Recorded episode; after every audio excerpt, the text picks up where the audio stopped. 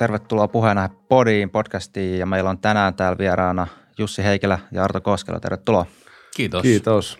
Ja tosiaan tänään olisi tarkoitus puhua vähän liberaalista demokratiasta, mutta luultavasti tulee vähän sivuraiteita kans tässä.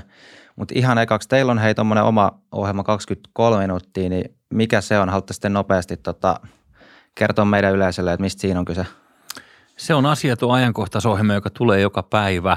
Idea siinä on se, että sä voit katsoa sen tai kuunnella sen YouTube, Spotify muun muassa, niin pysyäksesi kärryillä vähän, että mistä kansakunta puhuu.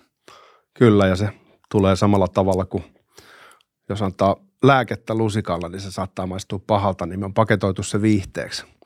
Mutta siinä on se vaara, että sen lisäksi että tulee huvitetuksi, niin saattaa ehkä sitten saada jotain tietoakin. Joo, noit ei ihan hirveästi taida olla niinku just tota pituutta, että tuntuu, että monet on just pidempää formaattia, niin teillä on kyllä varmaan hyvä sauma siinä. No, Ollaan me... vähän semmoisia vastarannan kiiskejä, että katsotaan, että mitä, niinku, mitä niinku yleisesti tehdään ja sitten tehdään just päinvastoin.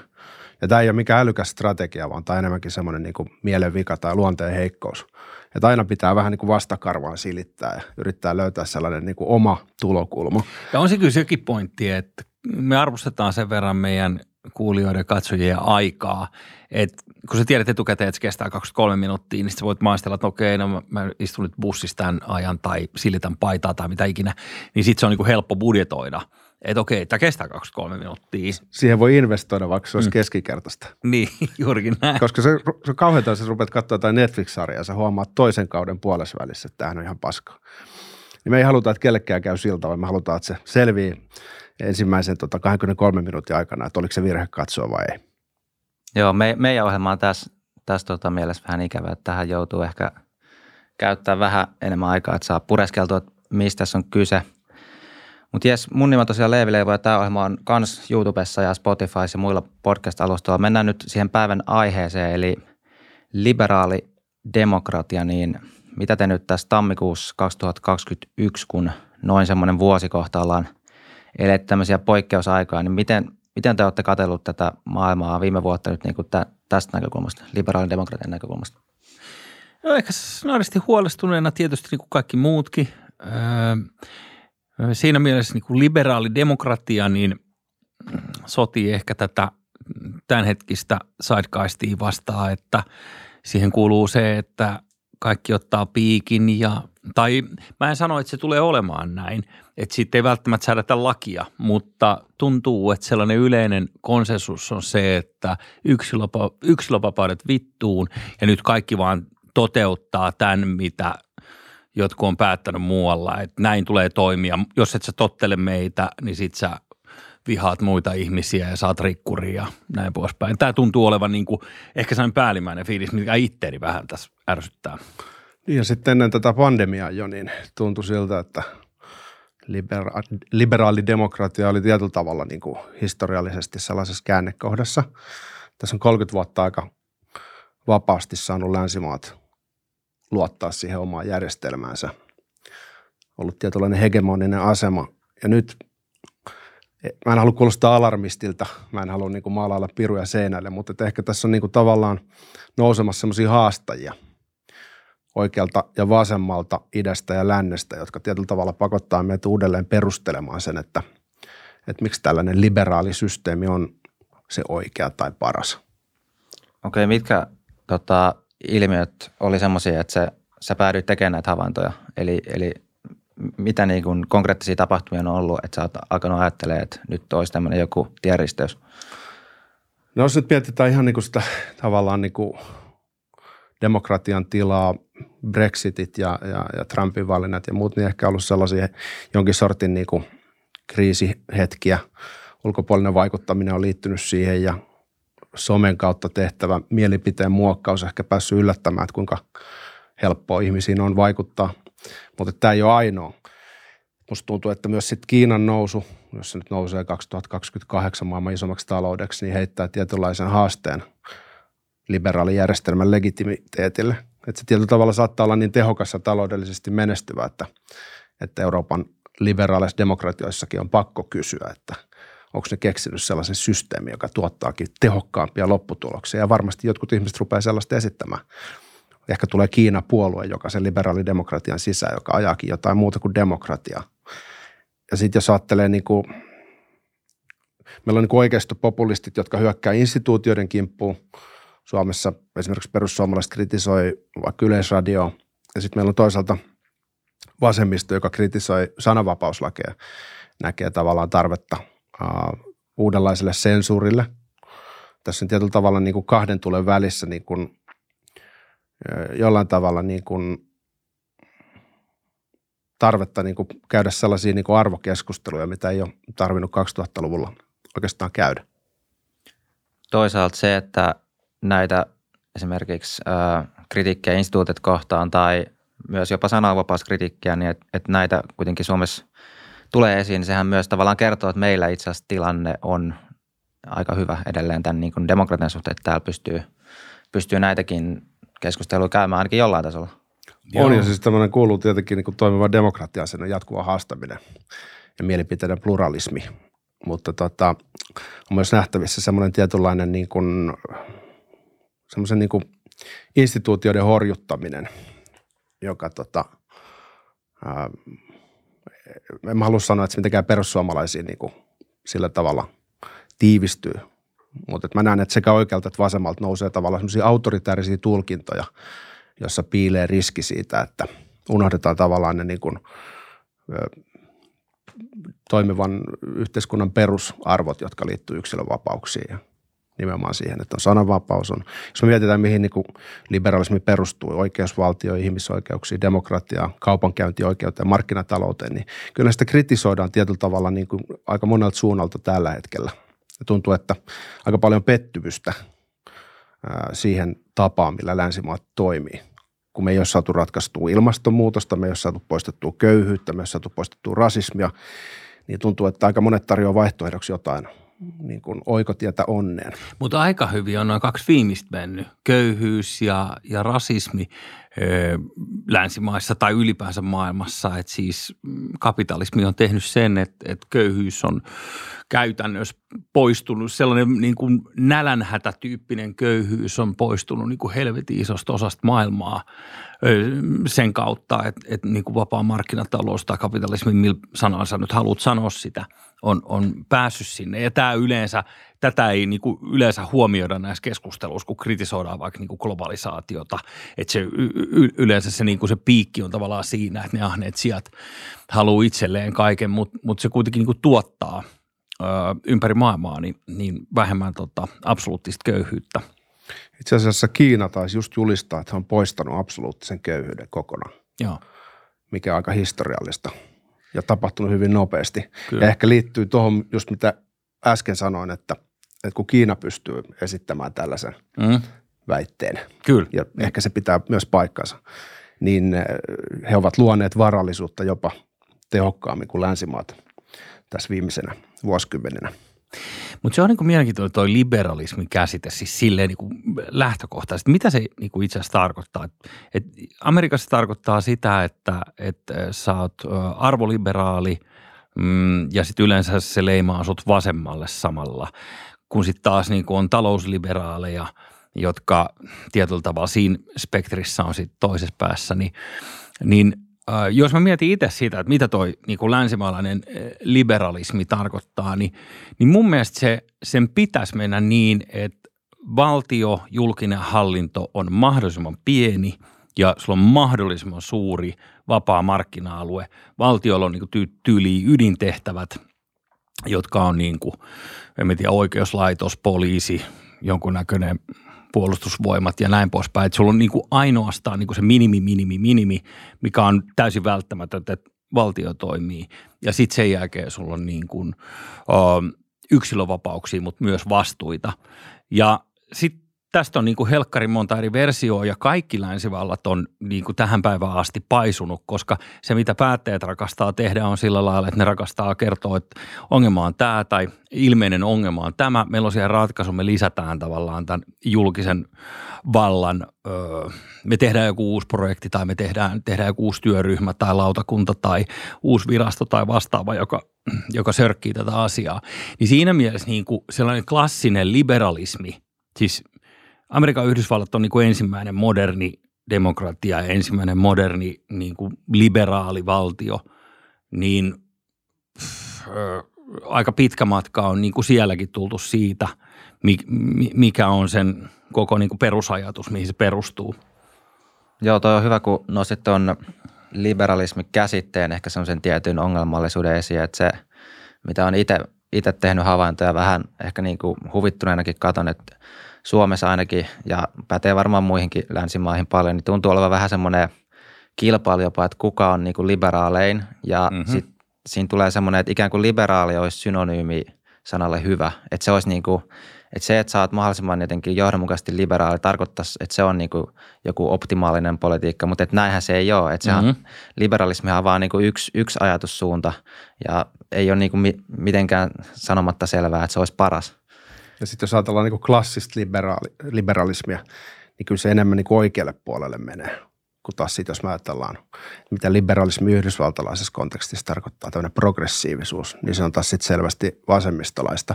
Jos menee niin kuin iloisesti käsitteet sekaisin osittain sen takia, että ne on limittyy ja lomittu, ne on niin kuin lähtökohtaisesti mahdottomia avata tavallaan yksilitteisesti. Siinäkin mielessä, jos puhutaan liberaalidemokratiasta, niin silloin ei välttämättä puhuta mahdollisimman vasemmistolaisesta versiosta yhteiskunnasta, vaan sellaisessa, missä vapaudet on maksimoitu – ja kun oikeisto mm. vasemmistospektrissä menee kumpaan tahansa ääripäähän, niin kyllä vapaudet siellä ensimmäisenä lähtee.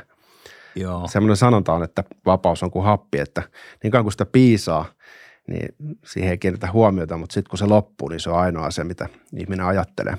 Ja sitten musta tuntuu, että ihmiset on valmiit myymään sen vapauden turvallisuuden takia aika helpostikin, eikä sille, se on niin kuin tavallaan ehkä just näin itsestäänselvyys, niin kuin sä sanot, että et, ei me mietitä niin kuin sitä, että et miten, miten meidän vapauksia politaan, jos nyt saadaan olla niin kuin hetki enemmän turvassa, niin se on aina, mikä mua on nyppinyt. Ja tietyllä tavalla jengi hehkuttaa, että okei, että, että pohjoismainen yhteiskuntamalli on niin kuin maailman menestynein ja Martti Ahtisaari oli sitä mieltä saada sanoa Nobelin, että, että, että kattokaa, miten täällä hoidetaan asiat, että tämä on, tämä on niin kuin – Ehkä näinkin.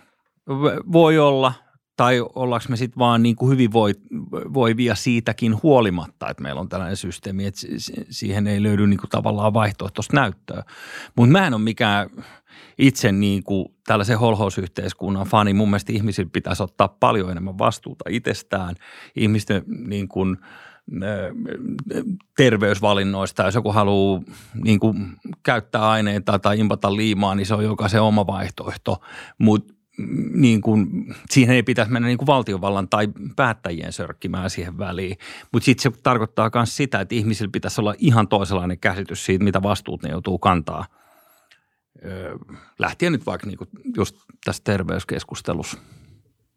Joo, mitä, äh, mitä te olette mieltä siitä, että – tai nyt vähän tähän ajankohtaiseen koronatilanteeseen liittyen, että millä silmin te olette katsonut sitä, että itse asiassa ihmiset on aika tottelevaisia, ainakin täällä niin kuin Pohjoismaissa ollut, niin mitä ajatuksia teillä on herännyt siitä, tai onko se ollut yllättävää, että itse asiassa tässä nyt kaikki on aika niin kuin kiltisti hyväksynyt? Tämä on tosi hyvä kysymys ja jotenkin musta tuntuu, että, että siitä on tavallaan tullut semmoinen itsestäänselvyys sitä vapaudesta – sitten on ehkä kehkeytynyt myös semmoinen luottamus, joka on varmaan systeemin toiminnan kannalta hirveän hyvää. Se on kuin öljy, joka rasvaa rattaat, mutta joka saattaa sitten myös olla sinisilmästä, eli sitä voi joku käyttää mahdollisesti hyväkseen.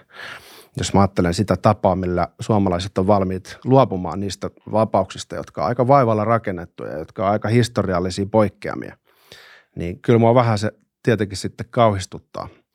Ja tulee sellainen ajatus, että, että ne perusarvot otetaan niin itsestäänselvinä, että niitä ei edes muisteta puolustaa. Ja tämä liittyy nyt niin kuin moniin keskusteluihin, myös tähän vihapuhekeskusteluun. Kyllä. Ja sitten se, mikä tuossa on tuossa suomalaisuudessa, niin mehän ollaan niin helvetin tottelevaisia. Tai yleensäkin Pohjois-Euroopassa. Mehän uskotaan niin Pohjois-Euroopassa siihen, että on järjestelmä, joka on niin paramountti. Että se järjestelmä on niin tavallaan kaikista pyhin ja tärkein. Ja vasta sen jälkeen tulee niin kuin yksilö ja perheet ja tämmöiset asiat. Kun – suuressa osassa maailmaa se ei ole näin. Ää, vanha Itäblokki tai Etelä-Eurooppa, niin ne kaiken keskiössä on niin perhe ja, ja isompi suku ja ystävät ja näin poispäin. Ja jossain sitten siellä kilsan päässä tulee sitten niin kuin joku yhteiskunta ja sen verot ja sen säännöt ja niitä voidaan niin kuin taivuttaa. Mutta se, on vaan niin kuin filosofia, minkä mukaan niin kuin Pohjois-Euroopassa eletään. Ja sitten mä sanoisin, että Suomi on ehkä kaikista hirveän esimerkki tästä tottelevaisuudessa. Että me ollaan, me ollaan samaan aikaan, me ihaillaan sitä, että joku rikkoo sääntöjä – jos sä katsot meidän kansalliskirjallisuutta, niin, niin Aleksis Kiven seitsemän veljestä tai Väinölinnan tuntematon sotilas, niin ne on molemmat tavallaan storeja miehistä, jotka valittaa keskelle metsää ja urputtaa, kun esivalta yrittää asettaa heidän päällensä niin kuin, tiedätkö, niin kuin jotain muuta kuin mitä he haluaisivat itse tehdä. Niin me, me suomalaisina niin kuin tykätään siitä, että joku on niin kuin änkyrä ja vastustaa niitä sääntöjä. Mutta me silti totellaan varmaan niitä, siis me, me otetaan kirjaimellisesti täällä. Mä oon TV-sarjakin siitä tehnyt tuosta sääntöuskovaisuudesta. Se, se on vähän sairasta. Siis tuntuu, että siinä on sellainen performatiivinen ulottuvuus. Että vähän niin kuin pullikoidaan vastaan ja sillä niin kuin lunastetaan oikeus semmoiseen autonomiaan. Että ollaan niin kuin suomalaisia niin kuin miehiä, jotka päättää omista asioistaan – mutta sitten siellä on taustalla kuitenkin semmoinen niinku luottamus semmoiseen snellmannilaiseen hyvän tahtoiseen valtioon, jossa ei olekaan ollenkaan kriittistä suhtautumistapaa, vaan itse asiassa aika semmoinen lammasmainen luottamus. Ja ne ei tavallaan kohtaa sillä tavalla, että, että se on vähän niin kuin semmoista niin kuin, miten se sanoisi, teeskenneltyä autonomisuutta ja sitten kuitenkin ollaan hyvin voimakkaasti heittäytymässä ää, ikään kuin holhoukseen suomalaisessa mentaliteetissa. Joo, sehän mitä täällä on mitä jotkut on kritisoinut, että täällä on annettu koko tämän edellisen vuoden aikana niin kuin suosituksia, että käytännössä tosi vähän loppupeleissä ollut niin kuin sellaisia täyskieltoja. Että esimerkiksi nuo maskit, niin sehän on ollut koko ajan vaan sellainen niin kuin vahva suositus. Joo. Ja tota, sitten se on toisaalta niin kuin jännä miettiä, että sit jos sä et käytä maskia, niin eihän sulle mitään siitä käy, mutta että ainoa mikä voi olla tavallaan semmoinen vähän niin kuin kollektiivinen fiilis, että nyt, nyt sä oot jotenkin vähän rikkuri tai jotain – et se on ehkä, että et loppupeleissä ei täällä sitten ole myöskään semmoista, että jotenkin rangaistaisi hirveän lujasti, jos te sitten niinku ole siinä messissä. Et se on enemmän semmoinen ehkä Joo. joku tunnetason juttu tai semmoinen, että kuuluuko me nyt tähän tähän. Joo, niin kuin. mutta se voi olla, kun tämä on niin poikkeuksellinen osuuden, niin päättäjätkin niin varoo sitä koko ajan, että miten, et, ettei mennä tavallaan turhan niin kuin ankariin toimenpiteisiin heti. Mutta toi, niin kuin, tiedät, just toi, että nykyään katsoo, niin melkein kaikilla kaupassa on maskit. Jos menet niin ruokakauppaan, niin tuntuu. Ja mun mielestä se johtuu siitä, siis se on niin ryhmäpaine, koska saat niin huonoa silmää, että, että jos se sulla sitä maskia, niin sä itse niin kuin tavallaan, tai ainakin mulle tulee sen snadi häpeä. Vaikka mä, ihan sama uskoks mä niihin maskeihin vai ei, mutta mä haluan vaan niin solidaarisuussyistä jo pelkästään pitää niitä. Uh, mutta mut se on niin tyhmä juttu, miten ihmisen mieli toimii. Mä olin Dubaissa ja katsoin, kun siellä on äijät pukeutunut niihin valkoisiin, mä en tiedä mikä se, mikä, mikä se on tota, sen asun nimi, ja sitten tietty punaruutunen rätti ää, tota, päässä, niin, niin mä rupesin miettimään siellä Dubai-reissussa, että ei vitsi, tuolla olisi niinku makea. Mä, mäkin haluaisin niinku ehkä kävellä toi päällä. Tiedätkö, kun niinku ryhmää tulee vastaan niin paljon. Niin mun mielestä se, me ollaan vähän sellaisia, että me kyllä kopioidaan aika paljon. Niin kuin, että tollakin on, tollakin on, tollakin on. Okei, mäkin haluan tollasen. Kyllä. Siellä on tietynlainen sosiaalipsykologia, mikä tekisi sustakin ihan hyvä emiraati. niin, niin, ja sitten hei, siinä rupesi huomaa, että niinku, et, okei, toi on niinku laadukkaampi toi kangas, mikä tuolla äijällä on. Että toi on niinku aika fancy, mitä toi äijä pitää päälle. Että ah, mä haluaisin tota kangasta ja näin. Mutta tota, en, en sitten käynyt hakea. Olisi voinut niinku lomareleeksi ottaa.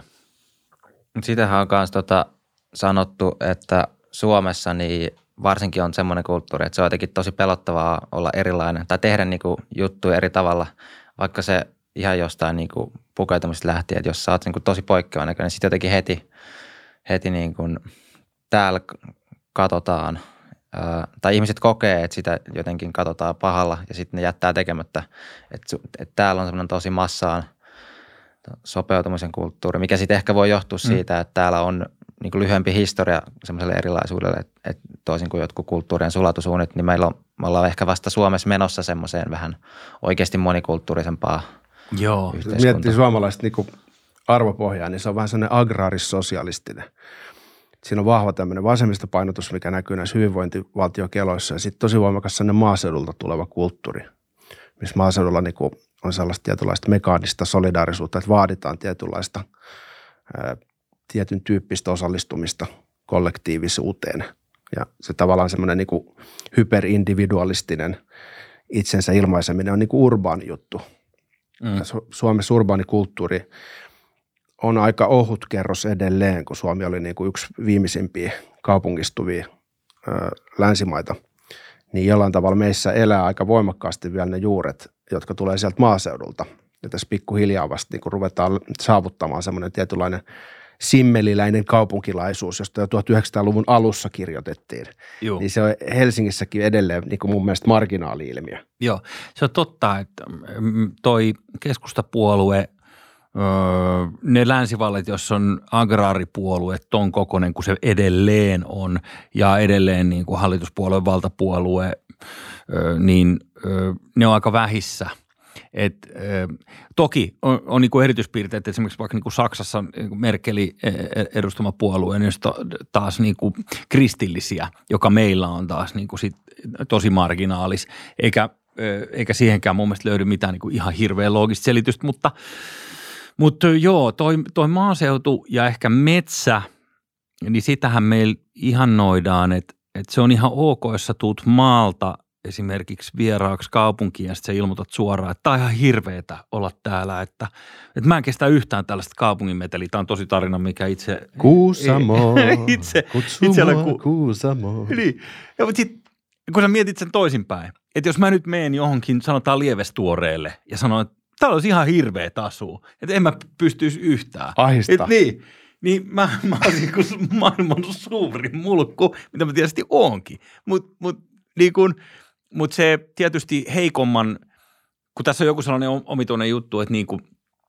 heikompi saa kritisoida vahvempaa, jos se nyt tälle infantiilista laittaa, niin ajatellaan, että jotenkin, että että ne maaseudun arvot on sellaisia, että ne on tietyllä tavalla vähän niin kuin pyhiä, että Suomessa niiden niin kuin arvostelun sä saat vaan niin kuin helvetin monen moukka, jos sä mutta se on niin keskeinen mm. suomalaisessa Joo. Niin kuin mielenlaadussa.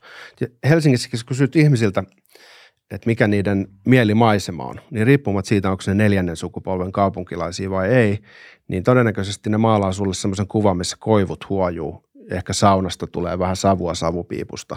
On kesä ja siinä on vettä ja se on järve, se on makeata vettä.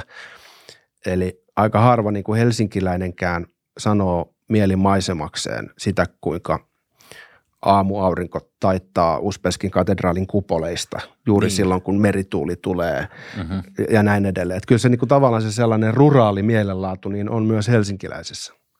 Ja Joo. se on ehkä osoitus siitä, että, että me ollaan tietyllä tavalla vasta kaupungistumassa niin kuin kulttuurin tasolla. Joo, ja tuntuu, että kans toi niin kuin maan maatalous, maanviljelykeskustelu, ruoantuotannon kritisointi, sekin on aika semmoinen jotenkin arka kysymys Suomessa. Tai musta tuntuu, että aina kun siitä aletaan politiikassa puhua, niin sitten sit jotenkin mm-hmm. alkaa kirveet heilua aika nopeasti. Annika Saarikko tulee äkkiä. tai ennen, se, en, ennen oli muut. Mutta joo, on, on varmaan totta, että mm, niin en mä tiedä, siis sitten meillä on kuitenkin ne megatrendit, mitkä on niin kuin ilmastonmuutos tai kasvissyönnin lisääminen tai, tai niin kuin no, ne on kuitenkin sellaisia maailman megatrendejä, että sit mun mielestä niille taas annetaan esimerkiksi medias aika helkkarin paljon palstatilaa. Tavallaan, että jos sä, oot, jos sä kuulut joihinkin noihin tollasiin, tollasiin tota, mitä mä sanoisin, niin tunnussanoihin tai sä, sä perustat mielipiteesi siihen, että – että antirasistinen, kasvissyöntimyönteinen, ilmastonmuutosvastainen, antikapitalistinen, niille saa aika helposti niin kuin kaikupohjaa. Tämä on, ei ole mitään tutkimusnäyttöä itselläni tästä, mutta väittäisin, että mediassa on aika paljon ilmatilassa sitä. Se on ehkä yksi syy, miksi me omassa ohjelmassa halutaan vähän lukea sitäkin vastakarvaan. Me ollaan siinäkin vähän vastarannan kiskeä. Mm. Että me tavallaan koetaan, että toimivin demokratia on moniääninen – ja siellä on läsnä erilaisia toisensa kumoavikin näkemyksiä. Joo, ja, joo toi tuntuu olevan, että niinku, se on aika yh, yhtenäistä, mitä niinku meidän just niissä instituutioissa ajatellaan. Et aika vähän näkee mun mielestä ulostuloja ikään kuin tämän establishmentin sisältä, että siellä oltaisiin keskenään jotenkin eri mieltä ja sit, mm. siitä ehkä on helppo muodostaa tämä aika laajakin kritiikki, mihin sitten helposti tulee myös mukaan sitä aihe, vähän niin kuin aiheetonta ja niin kuin liioiteltua kritiikkiä, mutta siitä, että meidän niin kuin tämä instituutiot on tosi politis- politisoituneet tiettyyn suuntaan.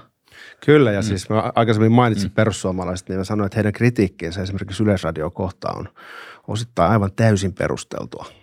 Ja se näkyy siinä just niin kuin mediamaisemassa. Ja tällekin on sellaiset perinteet, jotka on niin kuin Suomeen isompi, että media ja akatemia on usein kallellaan vasemmalle. Ja tämä näkyy länsimaissa oikeastaan niin kuin läpileikkauksena. Ja sillä on niin kuin tietynlaiset psykologiset syyt, jotka tietyllä tavalla uusintaa itsensä. Ja, mutta se on myös tilanne Suomessa, että jos me katsotaan toimittajien puoluetaustoja, niin kyllä siellä korostuu tietynlaiset maailmanselitykset ja tulkinnat. Ja sitten kuitenkin taas noin puolet viime eduskuntavaaleissa yl, hieman ylipuolet, niin ei äänestä vasemmistoa. Niin se on tietyllä tavalla jatkuvasti semmoisessa epätasapainossa. Ja se epätasapaino on siitä mielessä, se on se niin kuin ongelmallisuus, että se tuottaa sitten sellaista yhtä totuutta. Ja Suomessa on vähän se ongelma, että, että maahan mahtuu aina yksi sellainen oikea tulkinta, kun taas sitten kypsässä demokratiassa joka asia on, on jollain tavalla niin kuin mahdollista tulkita useilla eri tavoilla ja että ne on legitiimejä ja, ja, ja jollain tavalla niin kuin sä voit käsitellä intellektuellisesti asioita ilman, että sut leimataan heti johonkin nurkkaan. Ja musta tuntuu, että se on sellainen asia, mikä tuottaa niin kuin mulle semmoista niin kuin urbaanin ihmisen ahdistusta. Että välillä tuntuu, että se niin kuin Overtonin ikkuna on Suomessa niin kapealla – mikä on Overtoni? No se on se, että tavallaan, että mistä on sallittua puhua ja mikä on sitten mm. taas niin kuin jotain pöyristyttävää, mitä ei voi edes ääneen lausua. Just niin. Ja sitten käydään jatkuvasti taistelua sitten, että uh-huh. miten se saadaan määriteltyä. Niin jos mediassa on semmoinen tietty painotus, joka sitten toisintuu vielä akatemian puolelta, niin, niin siinä saattaa se Overtonin ikkuna nytkähtää semmoiseen paikkaan, mikä ei enää sitten vastaakaan esimerkiksi äänestäjien ajatteluun. Ja silloin syntyy semmoinen eliittimielipide, jota on hirveän helppo peesata ja aika vaikea lähteä haastamaan. Mutta se olisi hirveän tärkeää, että me pystyttäisiin käymään keskusteluja riippumattomina siitä, että mitkä on jotkut oikeat mielipiteet. Mm-hmm. Pitäisi tavallaan päästä niin kuin oman ajattelun kautta käsiksi. Luoda semmoinen oma maailman kuva ja, ja näin edelleen. Niin se on yksi syy, miksi ehkä me niin kuin jaksetaan totakin jauhaan 23 minuutissa asioista, koska me Joo. koetaan, että sellaista keskustelua ei ehkä ole tarpeeksi. Se on vähän liian yksipuolista. Ja sitten se keskustelu on mennyt niin kuin helvetin paljon vaikeammaksi viimeisen 15 vuoden aikana, siis ton sosiaalisen median takia. Koska jos aikaisemmin menit johonkin julkisesti puhumaan jotain, niin ei ollut mitään sellaista foorumia, missä voidaan niin kuin lähtökohtaisesti lynkata esimerkiksi niin kuin vaikka niin kuin muutaman kymmenen ihmisen toimesta. Tai että sä, sä niin kuin kokisit sen, että jokaisesta aparaatista, mitä sä käytät, niin tulee sun päälle – Siis tämähän niin kuin, se, se, sehän on ihmisille yllättävän vaikeaa ja nyt puhuu itsestänikin ihan samalla tavalla. Että jos ajatellaan, että niin kuin manuaalisessa maailmassa, niin jos sua kritisoi niin kuin suoraan päin naamaa muutama ihminen, niin saatat miettiä sitä monta päivää, tai ainakin itselläni silleen, että onko me tehnyt jotain väärin niin kuin, miksi, miksi näin on, että että että aikamoinen niin kuin reflektio käynnissä itsensä suhteen. Ja sitten tota, kun tämä some on mennyt siihen, että, että tavallaan sanot jonkun keskustelussa jonkun sellaisen, mitä, mitä tietty marginaaliryhmä ei sulata, niin saattaa hyökätä sun kimppuun siitä aiheesta. Niin se äh, on ihmisille hirveän vaikeaa, koska me ei olla totuttu sellaiseen, että meitä vastaan olisi yhtäkkiä niin kuin räväkästi tavallaan tollainen määrä ihmisiä, vaikka niin kuin muutamia tai kymmenen tai jotain tällaista näin. Se ei vaan niin kuin hirveän iso ryhmää. Niin sen takia toi some on niin kuin loppujen lopuksi niin kuin kääntänyt nuo keskustelut, paitsi noihin ääripäihin, niin myös tukahduttanut sen, että miten niin kuin helposti ihmiset haluaa työntää tavallaan niin kuin päänsä esiin kyllä jos miettii sosiaalisen median syntyä, niin sitten puhuttiin aika optimistisesti, että nyt, nyt tulee se utopia, että demokratia alkaa toimimaan vihdoinkin, kun se on aina ollut vähän ongelmissa. Joo. Ja nyt me ollaankin ehkä päädytty analyysissämme semmoisen pisteeseen, missä me huomataan, että sosiaalisessa mediassa on aika paljon semmoista dehumanisoivaa, mikä tekee tietyllä tavalla ihmisten loukkaamisesta ja satuttamisesta ja, ja, ja raivoamisesta aika paljon helpompaa kuin kasvatusten. Että, Kyllä. Että monet kertoo sellaisia tarinoita, missä ne on kohdannut kasvatusten ihmisiä ja ne onkin ollut sitten ihan ok ja yhtäkkiä on osannut pöytätavat ja käyttäytynyt sivistyneesti ja jopa tahdikkaasti, niin sitten puuttuu kokonaan se sellainen tietty niin kuin barbaarisuus, mikä tuntuu olevan ominaisuus sosiaaliselle medialle, että rakenne tuottaa toimijuutta, niin joku siinä on siinä tavassa, millä some toimii, että se ei välttämättä tuota kauhean hyvää keskustelua. Joo, yksi mitä mä oon tuohon miet- liittyen just miettinyt ja tämä on myös, että mihin suuntaan some on mahdollisesti vielä enemmän menossa. Eli, ja me nähdään, että nyt just niin kuin videoformaatit on, niin kuin, tai videoiden kulutus somealustoilla niin kuin kasvaa koko ajan ja tekstisisällön kulutus taas on menossa niin kuin suhteessa alaspäin.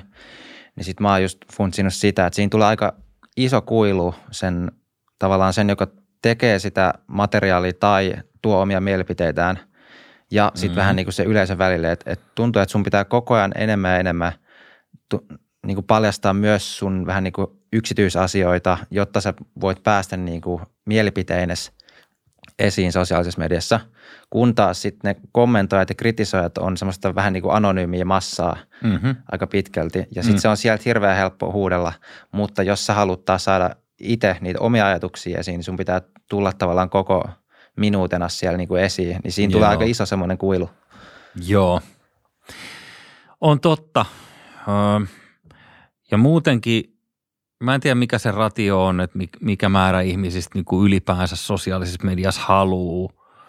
Musta tuntuu, että se, se on jotain niin kuin alle kymmenen pinnaa ihmisistä, jotka on, niin kuin, joilla on sosiaalisen median tilit, jotka haluat itse tuottaa sinne sisältöjä. Ja loppujengi on niin kuin sit enemmän ehkä kuitenkin niin kuin voyeristeja, että tykätään niin kuin tirkistellä, mitä, mitä muut tekee. Et, öö, mutta joo, on, on, on, se totta, että se vaatii vähän niin kuin bolseja. Sitten itselle mulla on potkinut aina se vastaan, kun viihdettä, mä oon tässä koko niin kuin aikuiselämäni ja vähän ennen kuin tuli edes täysikään, niin tehnyt viihdettä. Mä oon niin kuin aloittanut leffois kantamaan lampuja joskus vuonna 1993 niin kuin elokuvatuotannoissa ja, ja siitä lähtenyt. Niin tätä viihdettä on tullut tehty se koko, koko täysikä, niin sitten kun viihteessä periaatteessa idea on se, että on joku esitys, johon valmistautaa ja sitten vaikka esirippu aukeaa ja sitten se show nähdään siinä ja sitten kun se show on ohi, niin tavallaan ei ole mitään nähtävää. Niin tämä sosiaalinen media on niinku kummonnut sen kaiken, että sun pitäisi olla niinku koko ajan tavallaan jotenkin läsnä tai jotain, vaikka mä en nyt ole mikään niinku siis varsinainen viihdetaiteilija koskaan ollutkaan, mutta, mutta, mutta sitä on päässyt aika niinku läheltä seuraa kaikkien muusikkoja ja näyttelijöitä ja, ja, ja tota, tota bisnestä, niin, niin se on kyllä, se on niinku banalisoinut sen, sen niinku viihteenkin tekemiseen, riisunut sen vähän silleen niinku arkiseksi.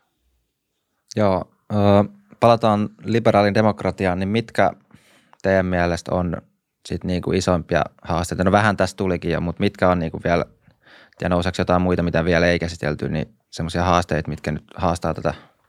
No mun mielestä niin se on yksi nähtävä niin kehityskulku, mitä tapahtuu Puolassa ja Unkarissa, laki- ja oikeuspuolella ja Orbanin Fides, joka käytännössä niin kuin pettyneenä liberalismiin, eli siihen, että siirtyminen länsimainen järjestelmään ei poistanutkaan korruptiota tai tehnyt ihmisistä vauraita, niin on menossa kovaa vauhtia autoritaariseen yksipuoluejärjestelmään, missä käytännössä Montesquieun kolmijoa vastaisesti lopetetaan riippumattomat tuomioistuimet ja ajetaan lehdistä nurkkaa ja, ja näin edelleen, siis kohti diktatuuria. Niin se on niin se yksi puoli. No sitten toinen puoli on tämä äärivasemmistolainen liikehdintä, missä yhtäkkiä Antifasta on tullut jonkinlainen salonkikelpoinen oikeudenmukaisuuden puolesta taistelija, ja jossa yhtäkkiä voidaan jälleen puhua sosialismista niin kuin se olisi vaihtoehto, jota vielä ei ole kokeiltu. Et se on mun mielestä ollut huolestuttavaa nähdä, miten ää, nythän noin kaksi tota herraa, Pontus, onko se Purokuru ja Veikka Lahtinen, hän kirjoitti kirjan, mikä liberalismia vaivaa, jos oikein muistan niin tota, he on esimerkiksi sosialisteja. Ja monet aika silleen mainstream-ihmiset lukee sitä ja, ja dikkaa tosi paljon ja sitten tota, sanoo, että, että tosi hyvä meininki, että lisää tätä. Ja mä itse mietin sitä, että, että joo, fiksuja kavereita, varmasti hyviä ajatuksia, mutta ollaanko me niinku unohdettu jotain olennaista Euroopan historiasta viimeisen sadan vuoden aikana, kun me ollaan jälleen kerran hastelemassa ikään kuin suden kitaa. On se sitten oikeistolainen yksipuoluejärjestelmä tai – vasemmistolainen, niin ne, ne on niin sanottuja ei-demokratioita, eli liberalismin vastakohtia. Niin se, että näitä mielipiteitä voi nykyään aika silleen vapaasti tuoda esiin molemmilla puolilla tätä klassista jo kuolleeksi julistettua oikeisto vasemmistojakoa, niin se on musta se huolestuttava piirre. Oikeastaan sellainen niin tosi geneerinen asia, mikä on ollut ehkä meille aina itsestäänselvyys, mutta toi raha ja, ja miten niin kuin raha syntyy tai meidän talousjärjestelmä, niin okei, meillä on niin, kuin, niin sanotusti vapaa markkinatalous, mutta ei se niin kuin loppujen lopuksi ole niin kuin lähelläkään sitä ollutkaan pitkiin, pitkiin, pitkiin aikoihin. Et, ö, tietyllä tavalla olisi niin kuin, se, mikä mua pelottaa vähän tässä tämänhetkisessä kriisissä on se, että kun tätä tölkkiä on potkastu alas rinnettä eteenpäin. Ongelmia on niin potkastu tavallaan eteenpäin. Tällä hetkellä velkoet ei saa hakea ympäri Eurooppaa myöskään meillä konkurssiyrityksiä. Ja siitä päivämäärää on siirretty tässä jo pari kertaa ja veikkaan, että tullaan vielä siirtämään nyt. Muistaakseni viimeis, kun me puhuttiin siitä, niin se oli tammikuun lopussa nyt, nyt tässä hetken kuluttua. Mutta mut niin kuin, mä pelkään sitä, että niitä ongelmia tavallaan niin kuin potkitaan eteenpäin ja sitten jossain vaiheessa tulee se maksun aika ja todetaan, että okei, uh, itse asiassa niin tässä menee niin paljon yrityksiä konkurssiin, että nämä pankit, jotka on muutenkin tosi leveroituja, niin näitä pitää pääomittaa tai nämä kaatuu taas. Ja sitten niitä yritetään pääomittaa tavallaan – ainoa, millä niitä pystytään pääomittamaan niin keskuspankkirahaa, luomalla keskuspankkirahaa lisää. Ja sitten niin kuin on ihmisiä, jotka ajattelee, että se on niin kuin uhka koko sille, sille tota järjestelmän toimivuudelle, että se, e, että se voi toimia. Mä itse haluaisin nähdä siis, niin kuin mun mielestä olisi niin kuin helvetin hienoa liberalismin nimissä, että meillä olisi äh, erilaisia valuuttoja, jotka kilpailee keskenään ja ö, niin kuin – joista sitten mikään niin kuin valtiollinen taho tai poliittinen taho ei pääse painostamaan niitä, vaan että meillä olisi niin kuin oikeasti, kun jokaisessa asiassa, jos mä myytän kahvikupin sulle, niin osa sitä kauppaa on tämä kahvikuppi, mutta se toinen osa sitä kauppaa on se raha, minkä sä annat mulle. Jos joku taho pystyy määrittämään, niin kuin nyt pystyy määrittämään, käytännössä kaikkialla maailmassa, keskuspankki pystyy määrittämään sen rahan hinnan – sen koron määrän, mikä sille rahalle alun perin on annettu ohjauskorkona, niin, niin se on tavallaan niin kuin sosialismia.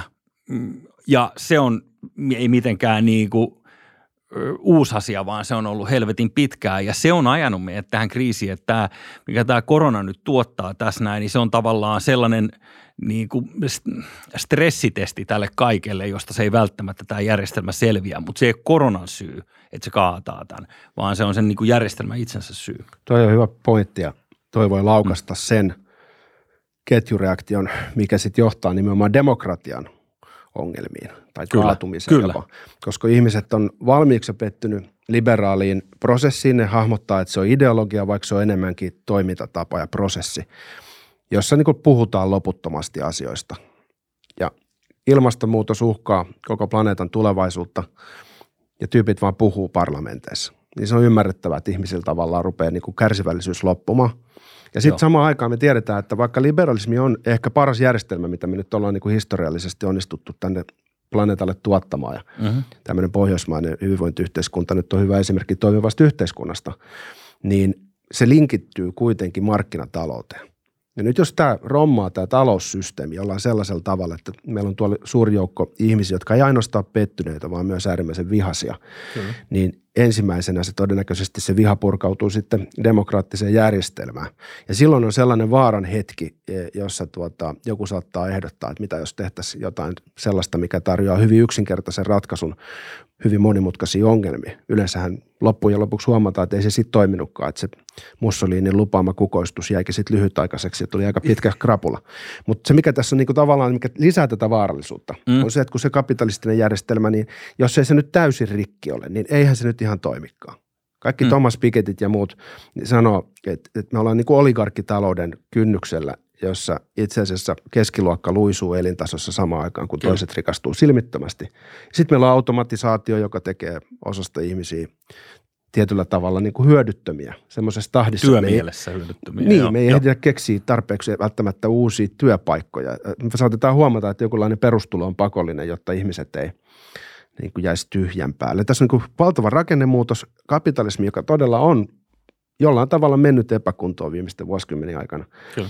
Ja, ja sitten tämä demokratia, niin se on vähän semmoinen niin kuin yhtälö, että jos mä rupeisin niin kuin uhkapelurina niin kuin miettimään sitä, niin kyllä se olisi pakko niin kuin nähdä, että riskit on korkealla – Joo, ja siis niin kuin tuo kapitalismi muutenkin, että eihän, eihän niin kuin mikään yksityinen pankki, jos se joutuisi vastaamaan itse omista rahoista, eikä silloin suoraa putkea tavallaan niin kuin saada, saada lisärahoitusta keskuspankin niin kuin ilmasta tai jopa miinuskorkosta rahaa, niin kukaan lainaisi kenellekään millään niin kuin yhden prosentin korolla tai, tai edes kahden prosentin korolla, niin kuin, koska siinä on se riski, että niitä rahoja ei saada takaisin. Mutta sille tavallaan kapitalismi on niin tietyllä tavalla kuollut tuossa mielessä.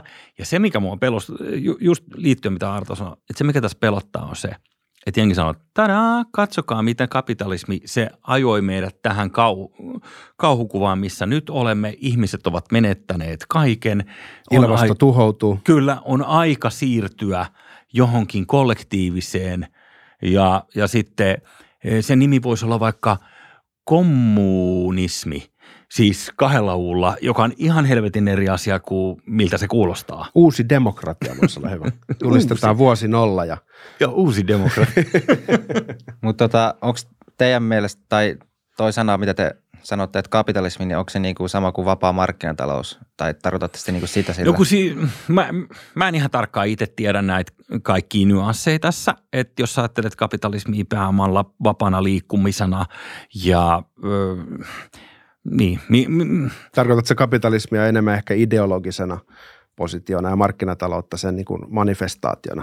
Mm, niin, tai mä rupesin vähän miettimään, että koska tavallaan, että jos ei halua uskoa satuolentoihin, niin ei kannata uskoa vapaaseen markkinatalouteen, koska täysin vapaat markkinataloudet ei ole ikinä periaatteessa ollut. Niin, mm. niin tavallaan just se, että ja tostakin käydään vähän niin kuin tiettyä kamppailua, että miten se kapitalismi nyt oikeasti tarkoittaa. Ja tuntuu, että siihen liittyvät mm niin kuin väärin tai tahallaan tulkitaan väärin, niin sit siitä tulee jo semmoinen niin kuin ihan tyhmä poliittinen kamppailu, mikä ei oikeasti edes niin kuin vie mihinkään. No siis, niin, tässä on, niin, sano tässä vaan. Suomen kannalta on mielenkiintoista se, että kun meillä on niin kuin aika hyvin ratkaistu sellaisia ongelmia, jotka nyt tässä uhkaa tasapainoa. Ja ne liittyy esimerkiksi äh, tulojakoon. Meillä varallisuutta redistribuoidaan niin paljon, että, että meillä ei ole sellaista niin kuin lihavista kissoista koostuvaa yläluokkaa, joka rikastuu siellä pelkillä koroilla. Eli tavallaan meiltä puuttuu ne oligarkit. Ja se, tavallaan se suomalainen malli on osoittautunut aika resilientiksi. Siinä on isot tulonsiirrot, mutta se on niin kuin yksi maailman tasapainoisimmista järjestelmistä. Mutta samalla tavalla kuin kaikki muutkin muodit tulee meille tuontitavarana, on kyse musiikista tai muodista ylipäätään, niin, niin myös kaikki se, mitä tapahtuu esimerkiksi Yhdysvalloissa, niin väistämättä tämmöisenä niin kuin mannerten välisenä kaukoefektinä niin kuin tärisyttää maata myös Suomessa. Mitä mä yritän sanoa on se, että jos tuolla nyt tapahtuu jonkin sortin isompaa kyykkäämistä seuraavien parin vuoden aikana, niin suomalaisten pitäisi ehkä siinä kohtaa ennen kaikkea pitää kiinni nykyisestä ja olla lähtemättä ajattelemaan, että, että, että meidän pitäisi nyt ikään kuin isompien esimerkin mukaisesti lähteä puuttumaan siihen demokratiaan ja, ja niihin vapauksiin, jotka me ollaan onnistuttu tänne mm. hullunkurisen pieneen maahan saamaan. Mm. Se, mikä tuossa on niin erikoisperseessä tuossa kapitalismissa tai, tai mitä sä haluat sen nyt ikinä laittaakaan, niin on se, että noin rahoituslaitokset ö, ja pankit, jotka eivät siis toimi niin fysiikan lakien mukaan, niin kuin tuossa aikaisemmin tässä puhuttiin tai yritin selittää, niin, niin se ongelma tulee mun mielestä siinä, että, että jos sä katsot noita rahamääriä, mitkä kiertää investointipankeissa tai e, niiden johdonnaisissa, mitä, mitä ne laskee liikkeelle, niin tavallaan ää, se oli jossain vaiheessa, mä, oli tällainen luku, että vuonna 1978 kaikesta maailman kaupasta 98 prosenttia oli tällaista niin kuin konkreettista asiaa, että se oli niin kuin pullokokista tai tynnyriöljyä tai niin kuin äänes, äänes niin kuin kosketeltavia asioita. ja 2 prosenttia oli tällaista niin kuin arvopaperikauppaa tai tällaista, tällaista niin kuin kuvitteellista niin kuin spekulaatiota. Ja ne luvut on nykyään toisinpäin ja ne luvut on ollut pitkään jo toisinpäin niin kuin ennen jo 2008 kriisiä. Siis tavallaan niin kuin sitä rahaa, mikä kiertää tuossa järjestelmässä, joka ei koskaan pää, päädy reaalitalouteen, saatikka niin kuin köyhimmälle osalle yhteiskuntaa, niin siinä leikkii tuolla niin kuin tavallaan sellaisella monopolirahalla ihmisiä, jotka ei itse ota mitään vituri, anteeksi, riskejä – niin, kuin, niin se, se mua sapettaa. Ja se on se, mikä niin kuin tekee tästä tavallaan helvetin epäreilun systeemin, on tämä keskuspankkijohtoinen raha, koska keskuspankki pitämällä tai luulemalla jotenkin, että he pystyy päättämään sen korkotason markkinaa järkevämmin, niin, niin se on niin kuin absurdi ajatus, mutta mä ymmärrän sen. Si- siinä on kysymys vallasta ja siinä on kysymys niin kuin poliittisesta vaikuttamisesta ja – mä huomaan, mun pitää rauhoittua, mutta mä, mä niinku ehkä käyn tästä vähän kierroksilla myös. Eli niinku Bitcoinin tulo olisi sun, sun ajatuksiin hyvä juttu, että jos se yleistyisi. Mä oon kuullut, että Bitcoin on tullut. mutta tota, mutta se on tullut, mutta mihin asti se menee? Niin, no en mä tiedä, bitcoini tai sitten vaan, että et, et me voisi olla niinku yks, yksityisiä liikepankkeja, jotka laskee oman rahansa liikkeelle. Ja sitten niinku tavallaan markkina testaa sitä, että miten hyvin se – se, se raha toimii. Sitten meillä pitää olla vaan niin kuin helvetin tarkka lainsäädäntö, että siitä oikeasti lähdetään linnaan, jos sulla on jonkunnäköisiä väärinkäytöksiä sen suhteen. Mutta mä veikkaan, että käytäisiin miten päin vaan ja kuinka maailmantalous voisi krässätä tässä näin, niin kukaan ei joudu mihinkään. Todennäköisesti mitään rangaistuksia ei tule kellekään, koska ei se ole kellekään vika. Mun, niin kuin tämä kapitalismikritiikki just kohdistuu siihen, että, että me ollaan niin kuin ilmeisesti me, siis Wall Street ehkä lähinnä, niin luotu sellainen järjestelmä – josta on tullut hyvin vola, volatiili, siis se on ennalta arvaamaton ja, ja, ja, ja nopea liikkeissä ja se on niin kuin ikään kuin tehostettu maksimi, niin kuin joku formula-auton moottori. Mutta se on tehty tietoisena niistä riskeistä. Ja se on sellaista tota, leikkiä tulella, mihin olisi pitänyt pystyä poliittisella nimenomaan regulaation tasolla puuttumaan. Koska silloin kun talous crashaa, niin silloin aika pitkälti on mahdollista, että koko systeemi crashaa – jos me mietitään niin kuin liberaalin demokratian uhkakuvia, niin kyllä se, kyllä se talous, it's the economist tyyppi, niin mm, niin kyllä se, mm. se on siinä niin kuin hyvin kriittisenä palasena. Ja musta tuntuu, että se on tietyllä tavalla aika kyynisestikin tuotettu tämä nykytilanne. niin kuin nopeiden voittojen toivossa on luotu sellainen hyvin monimutkainen keskinäisriippuvainen järjestelmä, joka on samaan aikaan aika herkkä sakkaamaan ja, ja jopa niin kuin rommaamaan.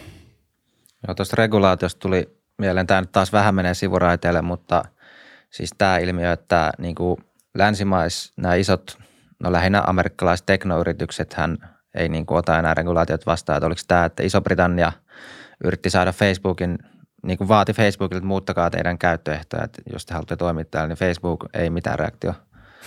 Joo. Että niin kuin tavallaan sitten taas, taas niin kuin toisaalta meillä alkaa olla sellainen ry, rypäs yksityisiä toimijoita, jo, jos on ehkä riski, että siitä tulee semmoinen joku uudenlainen oligarkkia ehkä, että meillä on tämä niin mm. 5-6 yritystä, mitkä se on sitten niin saa, saakeli isoja. Että. Kyllä, mutta nekin vaihtuu koko ajan. Siis tavallaan, että kaikki noin Facebookikin on verrattain uusi firma, se on alle 20 vuotta vanha firma ää, ja se on noussut niin kuin yhdeksi maailman merkittävimmäksi yhtiöksi. Ei välttämättä edes liikevaihdon perusteella, vaan niin kuin senkin perusteella, että mi- miten paljon niin kuin valtaa se käyttää tai näin niin öö, ne, se kansi aina muistaa, että ne vaihtuu. Et, et kaverin faija oli Tampelan toimitusjohtaja joskus 80-luvulla. No aika vähän siitä on jäljellä siitäkin firmasta, joka oli niin kuin yksi Suomen merkittävimpiä yrityksiä. Ja se, mitä niin kuin monta kertaa tällaiset, mitä mä sanoisin, kapitalismin niin kuin – vastustajat ajattelee, että sitten ne vaan niin kuin paisuu ja paisuu ja niistä yrityksistä tulee vain isompia ja isompia ja isompia ja sitten loppujen lopuksi ne on niin kuin kaikki yhdellä yrityksellä ne rahat. Ei se niin mene. Ne on niin kuin Googlet, Applet, Amazonit, Facebookit, ne on kaikki kuin helvetin tuoreet firmoja. Applekin oli konkurssikypsä ennen kuin Steve Jobs palasi sinne 90-luvun lopulla. Se oli käytännössä lähti niin kuin rauniolta rakentaa sitä. Reilu 20 vuotta. Et, et, seuraavan 20 vuoden päästä ei meillä ole välttämättä niin kuin olemassa mitään Google tai Facebookia, tällaisia firmoja. Ja musta tuntuu, että tämä teknologia, kun se edistynyt nopeammin kuin koskaan ihmiskunnan historiassa, niin se tuottaa semmoista tietynlaista entropiaa, että kun syntyy tämmöinen uusi joku digitaalinen talous, niin aluksi se on tietenkin reguloimatonta – Mm. Mutta sitten sit syntyy ehkä sellainen harhakuva meille ihmisille, kun me aika pitkälti niinku jotenkin tota, aliarvioidaan niinku pitkän tähtäimen muutokset ja yliarvioidaan lyhyen tähtäimen mm. muutokset. Me jotenkin ajatellaan, että nyt on joku luonnonlaki esimerkiksi, että Facebookin kaltaisia toimijoita ei pystytä sääntelemään. Mutta eihän se niin tarvitse mennä. Toi EUn GDPR, mikä se on, GDPR? GDPR, joo. Niin se, se on niin osoitus siitä, että että Euroopan unionilla on vielä talousalueella muskelia asettaa omia sääntöjä. Ja ilmeisesti se on sellainen asia, mitä sitten katsotaan muualta päin maailmaa. Että me ollaan kerrankin jossain ehkä mahdollisesti näyttämässä mallia. Progressiivisia, kyllä. Eikä ainoastaan niin kuin kattelemassa muiden perävaloja. Niin ehkä meidän tota, tulevaisuus onkin nimenomaan tämmöinen niin kuin hyvän sääntelyn jonkin sortin niin kuin maailmanmahti ja kun sitä kautta saadaan tasapainotettua kapitalismi, jotta koko homma ei kyykkää. Se olisi ihan hyvä ratkaisu, mm. mikäli EU vaan pysyy demokraattisena, eikä esimerkiksi luiskahda väärin mm. suuntiin sekään. Että se on tavallaan myös se riski olemassa. Mutta kyllä mä itse uskon, että, että, tota, että kyllä noin saadaan saadaan saatettua sääntelyn piiriin lopulta noin suuryritykset. Siis olisi helvetin tervetullutta, että vaikka taas kuinka tämmöinen kiiltokuva nukkekoti, niin kuin fasadi, mitä tässä yritetään pitää yllä, niin mieluummin, niin kuin, et, et mieluummin teeskennelty tämmöinen maailma kuin, kuin, niin kuin rehellisesti ihan päin vittua oleva maailma. Et, et, niin, on, on, on sunkaan tuossa samassa veneessä. Ja sitten jos katsoo Suomea taas, niin Suomi on kohtuullisen selvästi vasemmalla, jos me katsotaan noin niin kuin kansainvälisesti tai länsimaita. Ja sitten jos esimerkiksi Yhdysvaltoihin, jotka on historiallisesti erittäin oikealla talouspolitiikassa, jos Yhdysvalloissa nouseekin joku tämmöinen Biden-Harris-tulkinta, missä ruvetaan puhumaan sosialismista uudella positiivisen sävyyn, niin siinä on semmoinen riski, että me täällä Suomessa ajatellaan, että, että, että tämä on nyt se linja ja ruvetaan kiristää vielä omaa ruuviimme menemään vielä vasemmalle ja me päädytään sitten niin kuin äärivasemmalle, jolloin me ollaan taas ongelmissa sen kanssa. Meidän pitäisi jollain tavalla niin kuin suomalaisena niin kuin mahdollisesti hahmottaa oma paikkamme osana tätä arvokarttaa selkeämmin ja tietyllä tavalla mun mielestä mm. yhdessä päättää, että jos me nyt jotain tarvitaan lisää, niin ehkä me tarvitaan markkinataloutta enemmän kuin julkista sektoria. Ja että jollain, jollain tavalla oltaisiin niin kuin rokotettuja näitä tällaisia nousevia äärisuuntauksia vastaan. Tulee ne sitten Budapestista tai, tai, tai Washingtonista. Että mm. olisi jonkinlainen sellainen niin kuin kyky hahmottaa meidän paikka tässä maailmassa ja just ehkä suojella sitä kukoistusta, mikä tässä nyt Se olisi on. erittäin tervetullutta. Mä en ole vaan hirveästi niin kuin muista – sellaisia käytännön esimerkkejä siitä, että jos ajattelet tätä kriisihoitoa nyt, mikä tässä on käsillä, niin eihän meillä arvostellaan silleen, että miten hyvin hallitus tekee tai miten hyvin hallitus ei tee. En mä tiedä, keksiikö hallitus tai meidän päättäjät tai meidän terveysviranomaiset tavallaan itse mitään osaa tähän pyörää. Vai onko tämä vaan niin kuin kopioitu malli tavallaan siitä, että miten niin kuin maailman terveysjärjestö ja, ja suurimmat valtiot on päättänyt alkaa hoitaa tätä kriisiä. Et, et meillä päinvastoin meillä kauhisteltu, kun Ruotsi otti oman linjansa tähän ja niinku, äh, niinku esitti ajattelevansa omilla aivoillaan, niin, niin, niin tota, se oli niinku murskakritiikkiä ja tuntuu, että nykyään nyt kun Ruotsissa sitten näyttää siltä, että sielläkin on siirrytty tähän vähän niin kuin samanlaiseen meininkiin kuin täällä meillä ja alettu tekemään tiukempia rajoituksia ja näin, niin, niin tota, tuntuu, että jengi heittää vaan lisää niin kuin vettä myllyä, että just nimenomaan niin, että mitä urpot siellä Ruotsissa – niin mä haluaisin, että me oltaisiin niin, että me oltaisiin vähän änkyröitä ja, ja mietittäisiin niin vastaisesti, mutta mä pelkään, että se on sellainen niin kuin avatkaa tulvaportit tyyppinen juttu, että aa, nyt tulee maailmalta meille tällaista vaikuitetta, no me, meidän on pakko sitten toimia tämän Puuhevonen mukaan. tulee, avatkaa portit. Mutta Ruotsi muuten osoitti semmoista niin kuin vanhan suurvallan kykyä – Joo. tehdä omaa politiikkaa, mikä ehkä sitten Suomesta puuttuu. Ja meidän olisi ehkä hyvä saada tavallaan, löytääkin se oma mm. kuva, mikä löytyy sieltä seitsemästä veljeksestä ja Väinölinnan teoksesta ja jotenkin todeksi myös poliittisella tasolla. Ja tässä on hieno. just se ristiriita, että meidän käsitys itsestämme on se on, se jollain olisi... tavalla harhainen, koska me ollaan lopulta aika mm. seuraajia. Kyllä, mutta sitten taas politiikassa, niin se on vaan poliittinen itsemurha monta kertaa, ainakin tuossa mittakaavassa. Että lähtee, että jos ajatellaan, että meillä olisi ollut hallitus, joka olisi tehnyt vaikka niin kuin Ruotsin linjan mukaisesti tai, tai tehnyt jonkun niin kuin oma, oman meiningin, niin mä luulen, että se olisi kaatunut se hallitus jo, että sitten tässä näin niin kuin alle vuoden sisään, että se olisi kaadettu ja uudet vaalit ja, ja näin. Että et monta kertaa siis niin kuin – mä en tykkää politiikasta. Mun mielestä niin politiikassa on tavallaan niin sellaisia piirteitä, mitkä, mitä, mitä mä niin halveksin, mutta, mutta niin kuin, poliittinen realismi on just tätä, että, että tota, kunhan ei vaan kunhan ei vaan keikuteta venettä eikä meidän puolueen tai meidän kannatuksen suhteen käy mitään radikaalia, niin sitten kaikki ihan ok. Joo, ja sittenhän meillä on, kun alkuun puhuttiin siitä Overton-ikkunasta, niin meillähän on semmoinen tavallaan hallituksella on semmoinen pieni oma oppositionsa vielä, joka on tavallaan sitä hallituksesta vielä vasemmalle, jotka taas sanoo hall, niin ikään kuin hallitukselle, että ei, että ei, älkää nyt vahingossakaan niin keskustelko noiden oppositiopuolueiden kanssa. Joo.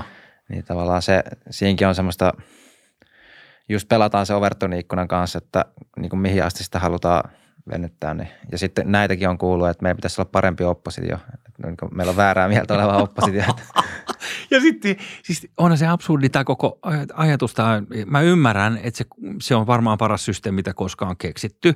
Että meillä on, meillä on niin kuin, hallitusoppositio, että on niin länsimaalaisissa demokratioissa, onko se sitten yksi, kaksi kamarinen juttu, mutta, mutta aika usein tämä, tämä, tämä asetelma. Mutta onhan se niin kuin absurdia, että että meillä on niin kuin osa jengistä, joiden tehtävä on vaan vastustaa lähtökohtaisesti, mitä ne muut tekee.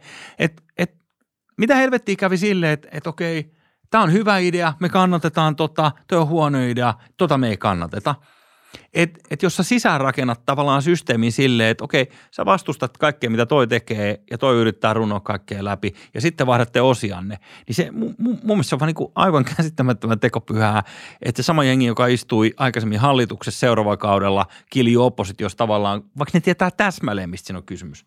Mutta toi, on, toi onkin just sitä teatteria, Joo. eikä näyttää niin hölmöjä hommalta, ja onkin sitä. Ja jos me ajatellaan nyt, että, että me on niin tätä siedetty, mm-hmm. tätä demokraattista pelleilyä, katsottu vierestä tätä Kyllä.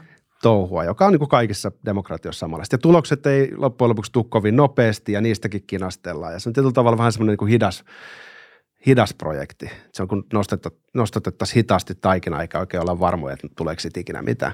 Joo. Niin jos joku tähän saumaa nyt sitten erittäin nopeasti etenevän kriisin keskellä tuo tämmöisen niin kuin kiinalaisen mallin, missä on niin kuin tällainen valistunut diktaattori, joka on muita fiksumpi, mutta hänen ei tarvitse vaivata itseänsä sillä, että hän hyväksyttää päätöksiä näiden mm. kinastelevien narri, narrien kanssa parlamentissa, niin, niin siinä on tietty semmoinen niin kuin viehättävyys siinä ajatuksessa, mikä todennäköisesti niin kuin löytää kyllä kannattajia myös niin kuin eurooppalaisen liberaalidemokratian sisässä. Ja tämä on niin kuin liberalismin paradoksi, että, että, että, että liberalismissa sallitaan – sellaisia aatesuuntauksia, jotka pyrkii lopettamaan koko liberalismin. Niin tässä on niin vielä yksi uhka, jota alussa mm. vähän mainittiinkin, mutta yksi uhka on se, että, että tota, illiberaalit puolueet rupeaa saamaan yli 20 prosenttia äänistä, mm. jolloin niillä on mahdollisuus mahdollisesti ruveta purkamaan demokratiaa sisältäpäin ja hyökätä nimenomaan instituutioiden kimppuun. Tavalla, mitä nyt on näkynyt, miten Donald Trump on toiminut ja, ja, ja tota, mitä nyt Viktor Orban on toiminut ja näin edelleen. Tai Erdogan Turkissa tai Putin Venäjällä. Että on niin kuin tavallaan nyt on niin kuin ihmeellinen autokraattien nousu aika taas. Ja toihan on just tässä systeemissä mielenkiintoista, kun se ei vaadi edes enemmistöä näille illiberaaleille voimille. Että jos meillä olisi vaikka kaksi, vähän niin kuin, että jos nämä ääripäät voimistus ja meillä olisi molemmissa ääripäissä tulisi tämmöistä niin kuin, vaikka toiseen tulisi kommunistit alkaisi nousee ja toisessa fasistit, niin vaikka kumpikaan näistä ei olisi enemmistössä, mutta sitten kun muodostetaan se hallitus, niin sitten se keskustajoukot joutuu ikään kuin valitsemaan, että kumman puolelle ne menee. Mm. Niin tämä on just tämä systeemi siis, rakennettu. Eikö toisen maailmansodan Saksassa, nämä nyt näitä, tota, näitä kortteja, mutta siis silloinhan niin ihmiset tietyllä tavalla antoi mandaatin natsipuolelle sen takia, että he pelkäs bolsevikkejä – jotka mm. oli siellä niin kuin, ihan niin kuin sellaisena aitona mahdollisuutena, että, että ne suorittaisi jonkin sortin onnistuneen kumouksen. No sitten päädyttiin niin kuin hienosti suomen kielessä sanotaan ojasta allikkoon. Ja niin. sama keissi oli Iranissa Shahin aikaa. Kun tuli vallankumous, niin sen hän suoritti.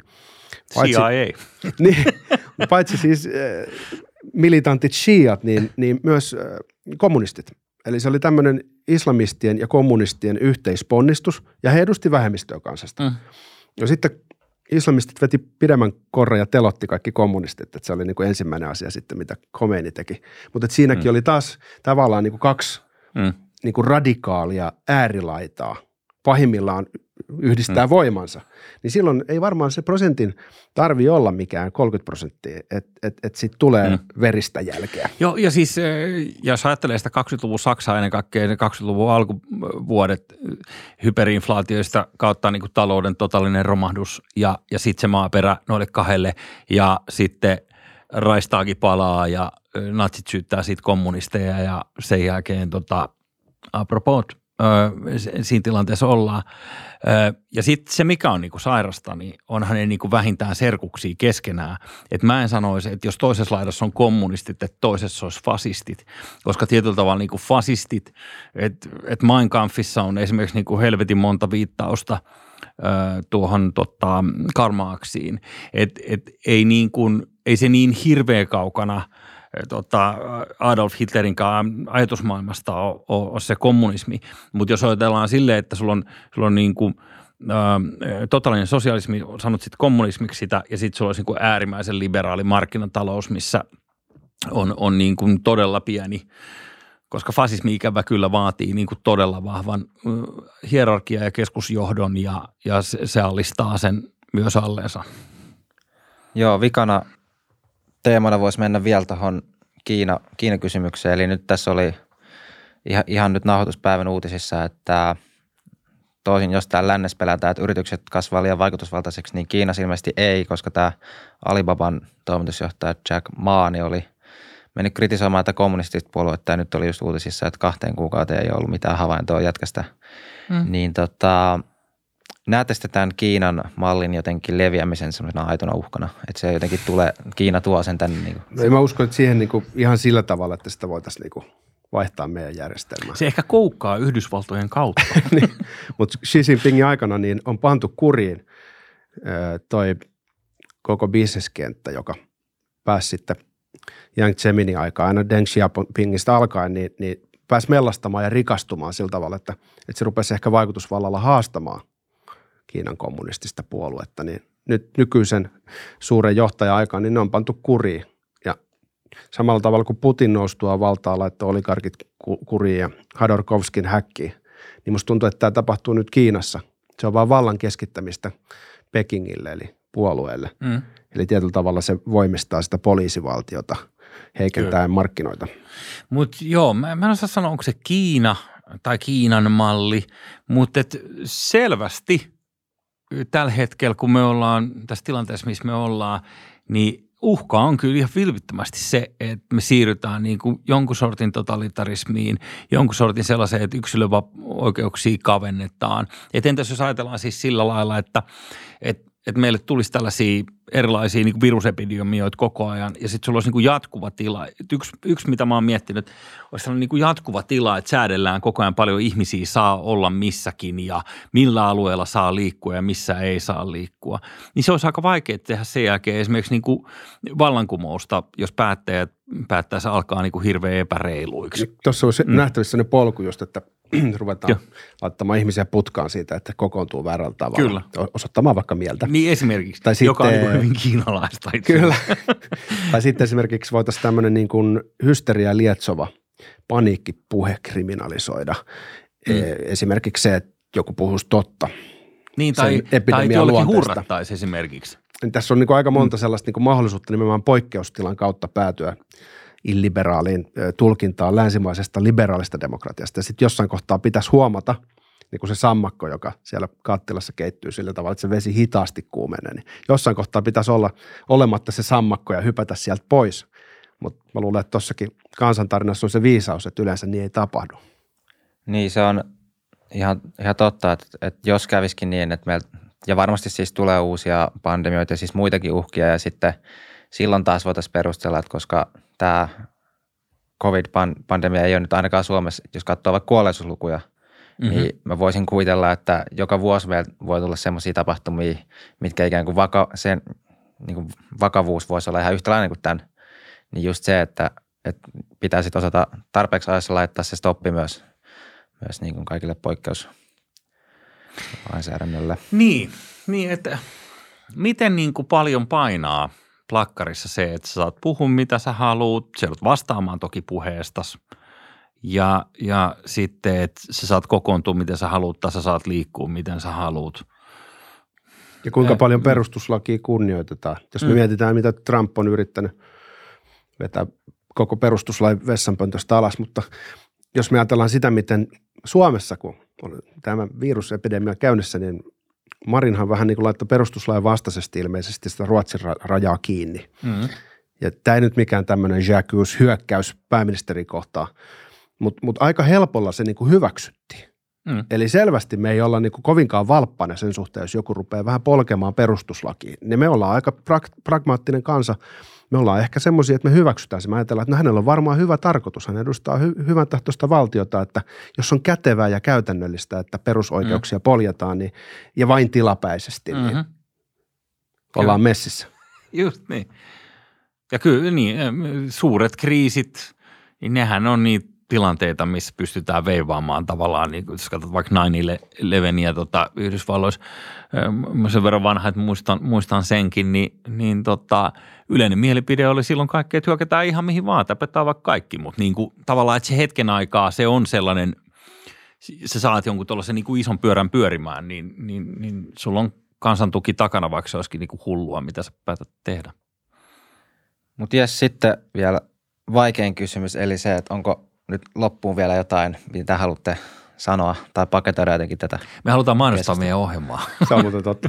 Ottakaa semmoinen 30 sekunnin Okei. mainos. Sä saat mainostaa, mutta mä haluan esittää vastavuoroisesti kutsu herroille tulla meidän ohjelmaan puhumaan ehkä mahdollisesti vähän viitteellisemmässä sävyssä yhtä painavista asioista. Okei, kiitos ja otetaan kutsu vastaan. Hienoa.